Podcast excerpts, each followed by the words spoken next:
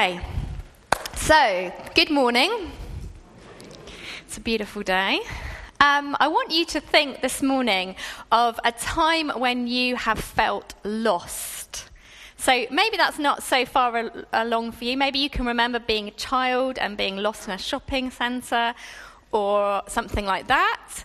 Or there are other course types of lost as well, aren't there? For example, you might feel lost when you lose your job, for example, and you think, I'm just not sure really what I'm meant to do now. Or it could be that you um, start a new school and you feel really lost, even though there's a crowd, you feel lost.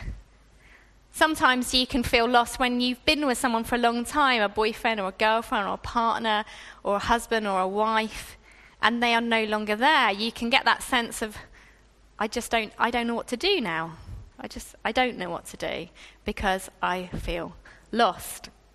And as I was thinking about this, um, straight away an image came into my mind of when I was at the Common with Emily, and Rebecca was very small. Um, she was just literally a baby, and she was asleep on the rug. And Emily was playing in the paddling pools, and she's quite, uh, she needs people. So she was really good at this time. She started making friends, and she just would go off and do her own thing. And I've got my eyes on her the whole time. But suddenly there's this immense shriek, and I mean shriek, I mean a wail.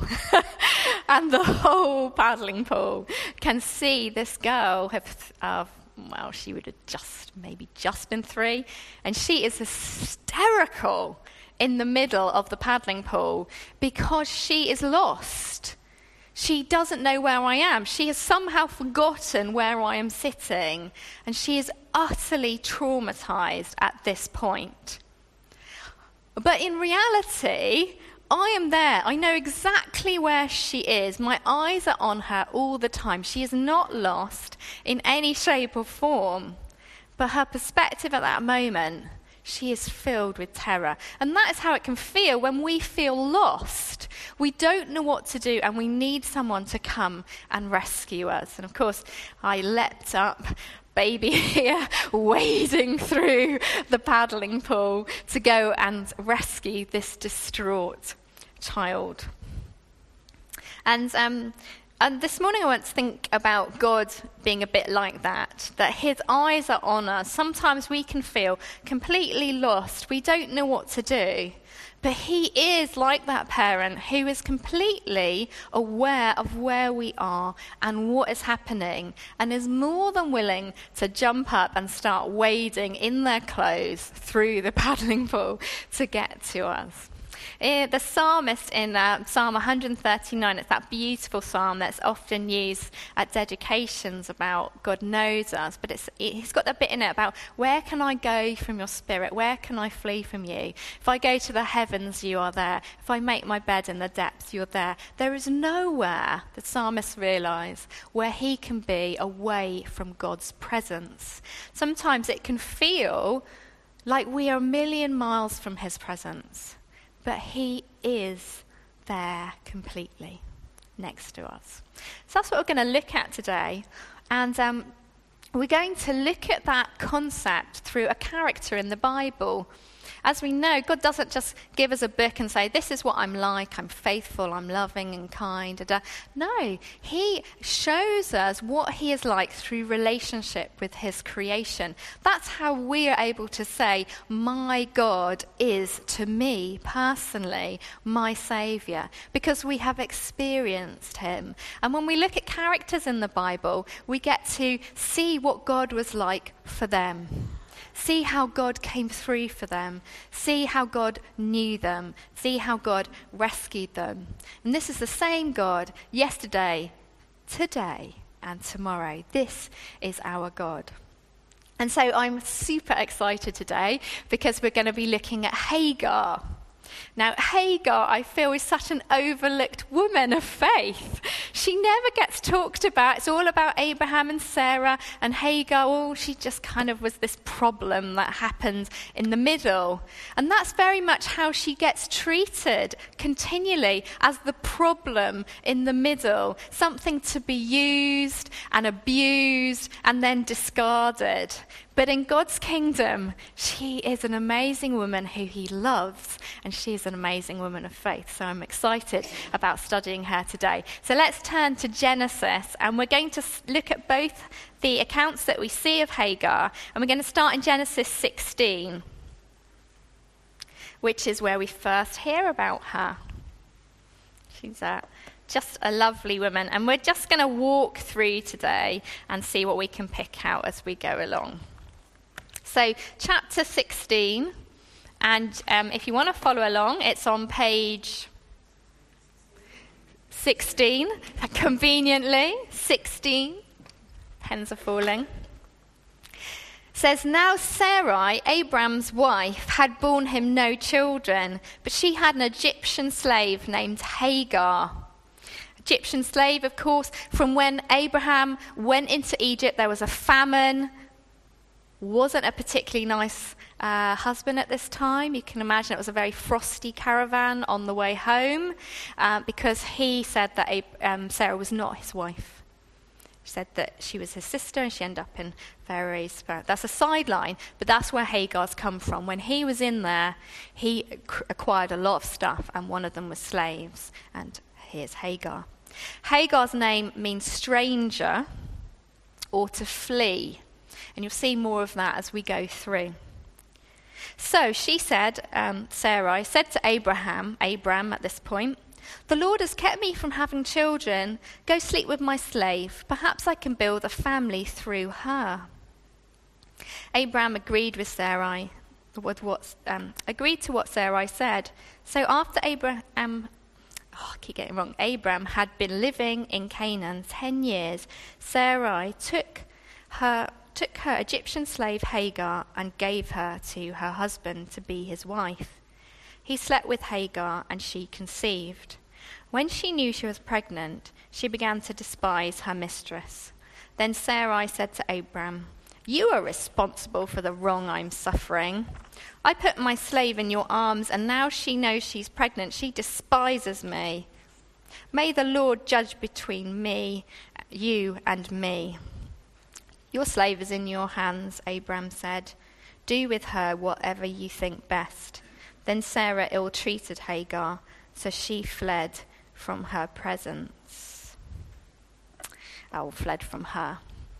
So here we have this mess. If you think your family's a mess, well, welcome to Genesis. We're going to be studying it a bit more in September, and this is just kind of just an everyday thing in Genesis. We've got Abram and Sarai, and they can't have children. Now, you might think this is the oddest thing that she would take her slave and said, Perhaps I can build a family through her, giving someone else to your husband if you can't have children. But when you want babies, you do odd things. I know when I was trying for our second baby after a year, I felt absolutely desperate. And friends of mine said, you know, try 10 years. Well, these guys have been trying about 50 years. They're pretty old now.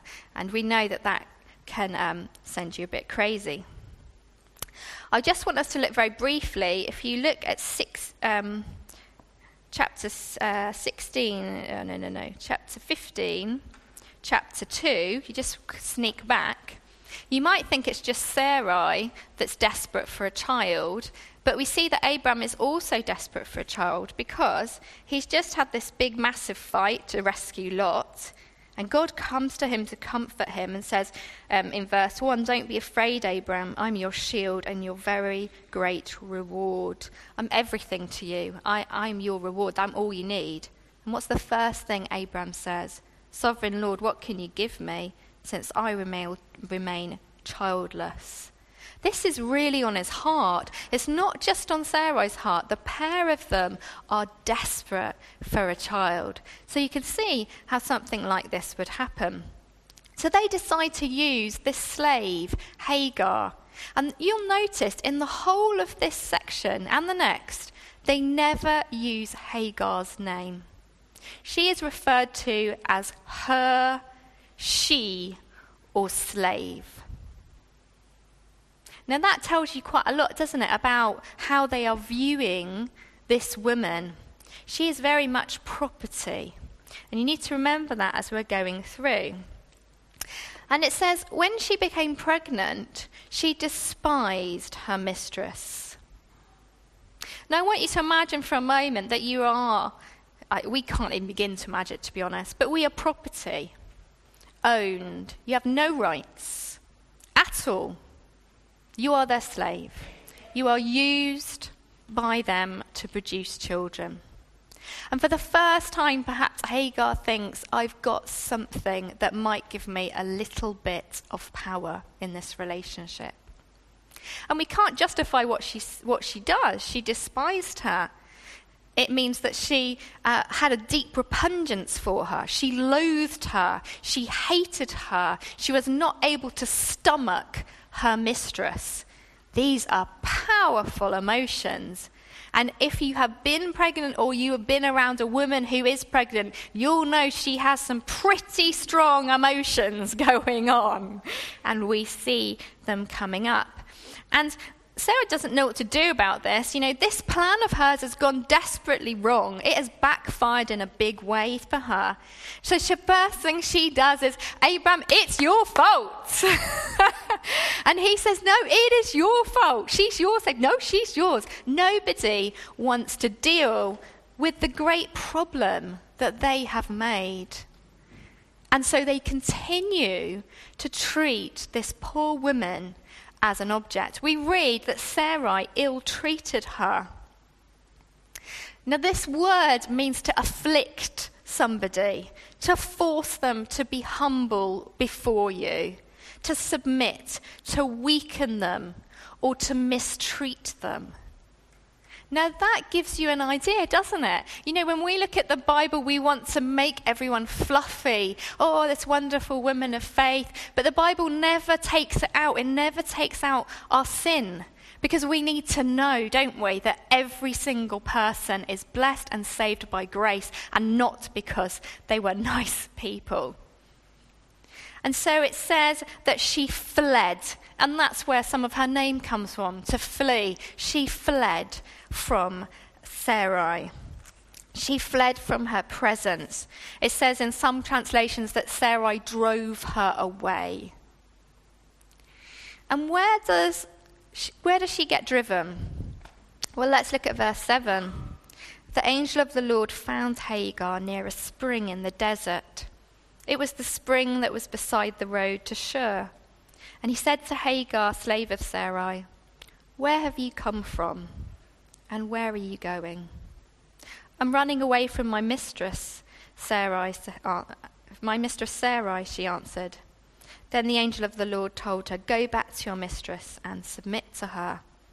The angel added, I will increase your descendants so much that they will be too numerous to count. The angel of the Lord also said to her, You are now pregnant, and you'll give birth to a son you shall name him Ishmael, for the Lord has heard your misery. He will be a wild donkey of a man. His hand will be against everyone, and everyone's hand against him. And he will live in hostility towards all his brothers. We'll just pause there. So she's driven into the desert, into the wilderness. You can imagine she is a slave. So, what does she have at this point? Absolutely nothing. And she is heading home. Shur is near Egypt, it's like on the western side. She's heading home through the wilderness. She's distraught. She doesn't know where she's going. And God meets her. And he says these simple things Where have you come from? and where are you going? It's the really simple questions that God often whispers to us to make us realize that He's there. If you think about Elijah, when he fled and he was desperate and he was alone, and he also went to this same wilderness, he says, Where are you? Why? Um, what are you doing here? Very simple question. When Jesus met Mary in the garden after his resurrection, he just simply said, Why are you crying? It's those simple words. I can remember when um, a few years ago, when I went, uh, quite a long time ago actually, I was at New Wine, and it was a time when there was a great uh, kind of movement of the Spirit, and lots of people were falling over, and I really wanted this. And I would rush down the front every night, and I'd walk back again. I'd rush down the front, and I'd walk back. And one night, God just simply said, Don't you know me? And it was so clear and so powerful at that point. I just went back to my seat and I thought, you know, God's so good to me. He's saying, You know me already, Louise. What on earth are you doing here? Where have you come from? And where are you going, you silly daughter of mine? And he speaks to her and she says, I'm running away from my mistress Sarah. She doesn't lie, you know, she says it. It's really simple. She's running away from the presence of, of her mistress. She doesn't have a clue where she's going. And the angel of the Lord told her, Can you imagine being told this? Think about where she's come from. Go back to your mistress and submit to her.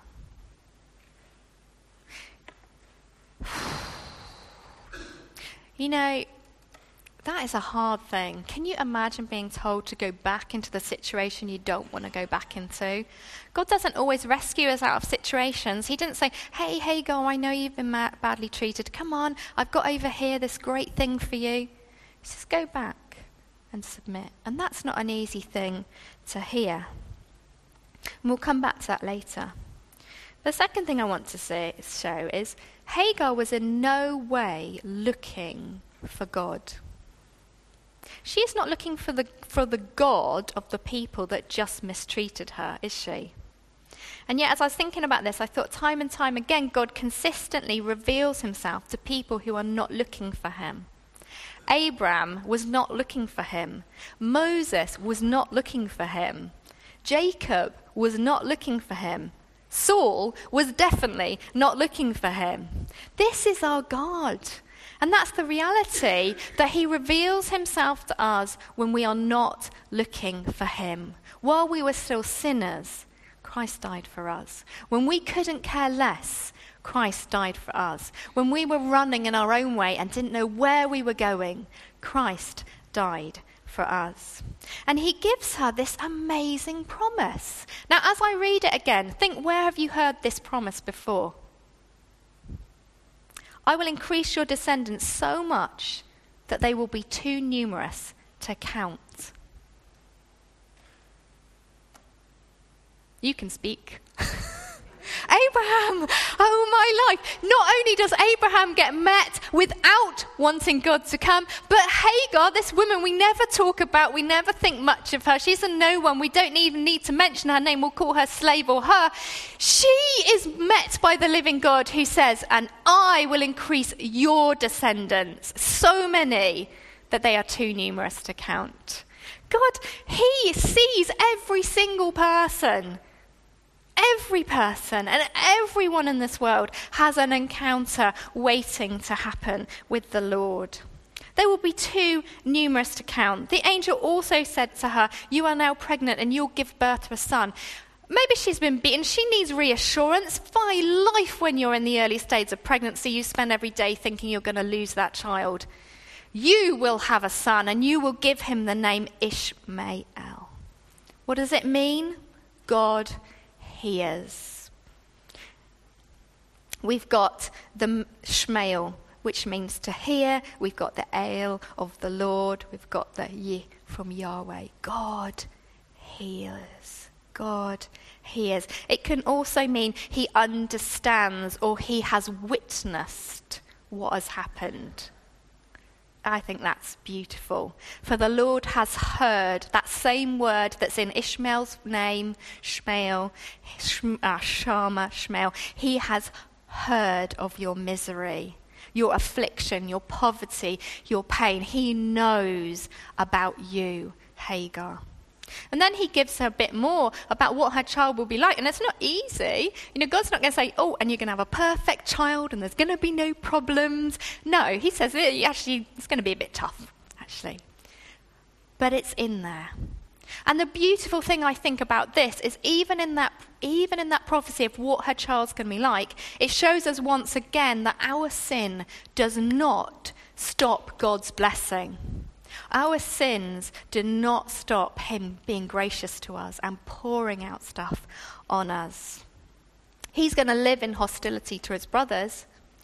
God's still going to bless him. Still going to bless him. Still going to bless Hagar. So she gave this name to the Lord. She's the only person that gives God a name. This woman we don't really want to talk about much. She gave him this name to the Lord who spoke to her. You are the God who sees me. For she said, I have now seen the one who sees me sees the one who has seen me? Can anyone see God? Some translate it as, I have, well, I have to read it. Have I even remained alive here after seeing the back of the one who sees me? There's a lot more in there than we've got time to go into. And that's why it, the well is called Beer Roy. It means well of the living one who sees me. Can you imagine? She has had this beautiful encounter with the living God. He sees when no one else cares. He sees the crying in secret. He sees those that are unloved, hurt, and misunderstood. He sees beyond our sin into the depth of our soul, and he declares blessings and grace over us. Verse 16, oh, 15, sorry. So Hagar brought, bore Abram a son, and Abram gave the name Ishmael to the son she had born. Abram was 86 years old when Hagar bore him Ishmael. The only way that Abraham would have named him that is if, Sarah, if Hagar, when she got back, had told him of what had happened. Can you imagine Abram and Hagar standing there going, I have met him too. I have met the Lord, and he has given me the same promise. Can you imagine how that feels now for Sarai? You can see it's a tangled web. One, one wife's tricky, two is trouble. and every time Ishmael is called, there is a reminder to that family that God sees and God is listening. This is Hagar's security, isn't it? She goes back in the most horrendous situation she doesn't want to go into. All she wants to do is flee. How can she possibly do that? Well, one, she has experienced the presence of the living God. She has met. She knows that He knows her. He sees her. He understands her. He has good things for her. He's given her promises for the future, hope to continue going. And He's given her assurance Ishmael, the God who sees. He's given her protection. And how much more can we identify with that when we have met with the living God and He has given us hope for the future? He has given us a way forward, He has given us a vision and promises. And we can go back into any situation with Him. And so time goes on, and we're going to skip to chapter 21. But I'll just give you a little bit of a, bit in the middle. So Ishmael goes back, he grows up with his dad, everything's going well. Um, he's 13, he'll get his bar mitzvah, he's come of age, everything's great. Abraham, Abraham and Hagar, you can imagine, they're thinking, well, this is God's answer. We both got the same promise. So this must be the answer. Here is our son, Ishmael. But that's not the answer, is it? God comes when Ishmael is 13. Interesting, isn't it? When he comes of age, that's when he comes and he says, You guys are going to have a baby. And I'm not going to do it through Ishmael. I will establish your descendants through another child. And Abraham, interestingly, he pleads with God at this point. It's not that he doesn't care about Ishmael. He says, please, if only Ishmael could be the one. He loves his son. Don't ever forget that. He loves Ishmael. He says, if only Ishmael. And God says to him, Abraham, I've heard you. He used that same word again. I've heard you. I've listened to you. I understand you. I will surely bless him and I will make him fruitful. And this is the beautiful thing. You'll find it in chapter 17, verse 20. You might have missed this completely in the past, but this is a beautiful thing. When God says what's going to happen to Ishmael, he, he reaffirms that he's going to make him great, numerous. He says, 12 rulers will come to you. Does that remind you of anything? 12 will come from you. Isn't it amazing? Like, we can make the biggest mess up in our lives. We can even bring someone into our marriage and have a child. But God takes all our messes, whatever mistakes we've made, and He makes them flipping awesome. He says, You know, I'm not going to write off this child because you made a mess. No, I love Ishmael and I'm going to bless him too. I'm encouraged by that. Let's look at chapter 21, verse 8, and it's the last bit we're going to do this morning. So he's now up. Um, let me see. Isaac's been born. He survived the first few years. Here we are, and we're ready at a family celebration. We'll have a massive party. The child grew and was weaned, and on the day Isaac was weaned, Abraham had a great feast, great celebration. But Sarah saw that the son whom Hagar the Egyptian had borne to Abraham was mocking. And she said to Abraham, Get rid of that slave woman and her son, for that woman's son will never share in the inheritance of my son Isaac. The matter distressed Abraham greatly because it concerned his son. But God said to him, Do not be so distressed about the boy of your slave woman Listen. There's that word again. Here, I'm listening. now you listen to me. Listen to whatever Sarah tells you, because it's through Isaac that your offspring will be reckoned. I will make the son of the slave into a nation also, because he is your offspring. I love this bit. So you can imagine they're at the feast, and Ishmael's had this great relationship with his dad, and he's now probably about between 15 and 19, I guess. And this little boy is between sort of two and six, I guess. And they're celebrating because he's made it past that awful bit of life when infant mortality in those days, and, and for many countries in the world today, is a reality, isn't it? So he's made it. It's a time of celebration. There's joyous. The whole whole of the uh, uh, attention is on Isaac. This is the one. And Ishmael is over here, and he is very much in the corner. Now, you know about sibling rivalry, I guess. Some of you, you might have a sibling or you've seen it. This is a good case. And he mocks him, he laughs. This boy, Isaac, whose name means laugh, is laughing at him. And this is about all Sarah can take. I'm surprised he's not whacked around his head with a sippy cup or something. But anyway, so she loses it completely once again. This is kind of like her, I guess. She says, Get rid of that slave woman. Notice again, is she called Hagar? Well, not in Sarah's eyes. Get rid of that slave woman. She will ne- he will never share in the inheritance. He will never supplant or make poor my son. And as I said before, Abraham is distressed. That distressed, it's great suffering, anxiety, evil. It, he senses that it's harmful.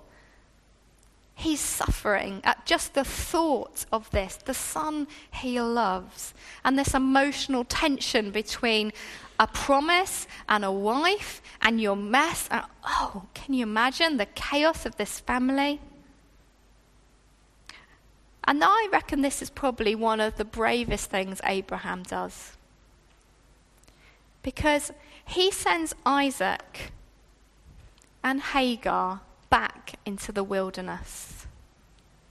He effectively sends them to die. And he does it on the promise of God I will make the son of the slave into a nation also. We think a lot, don't we, of God's willingness to sacrifice Isaac. But as I've looked at this, I think he sacrifices Ishmael. And he does it on a promise I'll make him into a great nation. So they sent him off into the wilderness. The water runs out. The skin is gone. She put the boy under one of the bushes. That word put, it's used for an object or a dead body. She thinks he's dead. She puts him under a bush so the animals won't eat him. And then she goes off because she can't bear to watch him die. And she begins to sob. And at this point, you can imagine, like many of us, where is the God who sees at this moment? Where is the God who hears me now? You know, and often for us, we go through a battle and we come out the other side rejoicing. God has saved me. He's amazing. He knows me. He rejoices in me. He's got good plans for me. But it might be a week or it might be years, and we are facing the same kind of thing again, only this time our giant is now 20 foot high.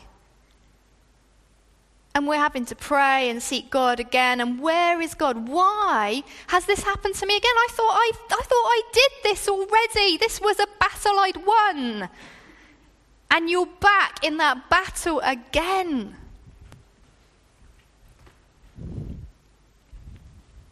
What does it say? Verse 19. Then God opened her eyes, and she saw a well of water so she went and filled a skin of water and gave it to the boy to drink. You can imagine her just trembling and the breath going, Please live, please live, please live. Please live. And God meets her, doesn't he? Verse 17, he's there again. God heard that same word of Ishmael's name, the boy crying, groaning. And the angel of God called to Hagar, proclaimed to her from heaven, and said, What is the matter, Hagar? Do not be afraid. My life. Talk about another simple question. What's the matter, Hagar? Just like Jesus with Mary, why are you crying? Don't be afraid. God has heard the boy crying as he lies there. Lift up the boy. Means like, get up, take his hand. I'm going to make him a great nation. He does the promise again to her. So when we're fighting this humongous giant again, God is going to come through and He is going to say, I'm here. I've heard you. And I'm just going to end with this. Verse 20 is just beautiful. There's so much good stuff in this. I'm sorry I've talked so long today. It says, God was with the boy as he grew up. How many of us have written off Ishmael? God was with the boy. No amount of sins, no amount of mess, no amount of giants can ever separate us from the love of God that is for all people and all nations in all time, whatever our situation, wherever we find ourselves, whatever we're doing, God's love is there. I'm going to leave it there for this morning, but let's just pray as we finish.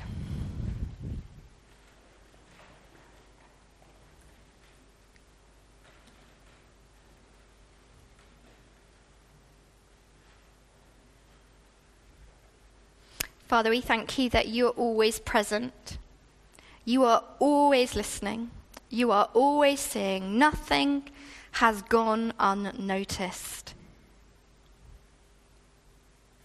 We thank you, God, that however much we've messed up, however wrong decisions we've made, whatever we've done, however rebellious we've been, you love us passionately and long to shower us with your grace, your mercy, and your love. And we thank you that we can do nothing at all to earn it.